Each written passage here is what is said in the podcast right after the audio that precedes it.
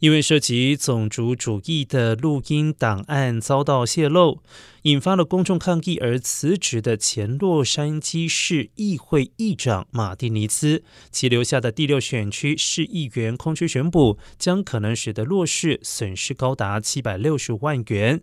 补选有望最早在明年的四月四号举行，如果有必要，将于六月二十七号决选。市议会将在本月的二十六号讨论该议题，但是为这两次选举所拨的款项将会高达七百六十万元。